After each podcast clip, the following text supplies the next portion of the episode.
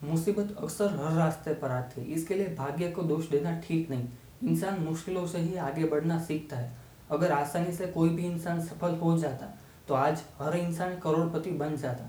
सपने सब बड़े दिखते लेकिन उन बड़े सपनों को हकीकत में वही बदल पाते जो बड़ी मुश्किलों का सामना करने की हिम्मत रखते ज़िंदगी में शॉर्टकट जैसा कुछ नहीं होता। शॉर्टकट से लॉन्ग टर्म तक सफलता की ऊंचाई पर नहीं रहा जा सकता। इसीलिए रास्ता भले ही कठिन हो, लेकिन सही रास्ता चुनो। और मुश्किलें उन्हीं को आती है, और मुश्किलें उन्हीं लोगों को आती है जो कुछ कर रहे हैं। अगर आपके जीवन में मुश्किलें आ रही है तो इसका मतलब आप कुछ कर रहे हैं। नल्ले ही बैठे लोगों के जीवन में मुसीबतें नहीं आती, भाई साहब।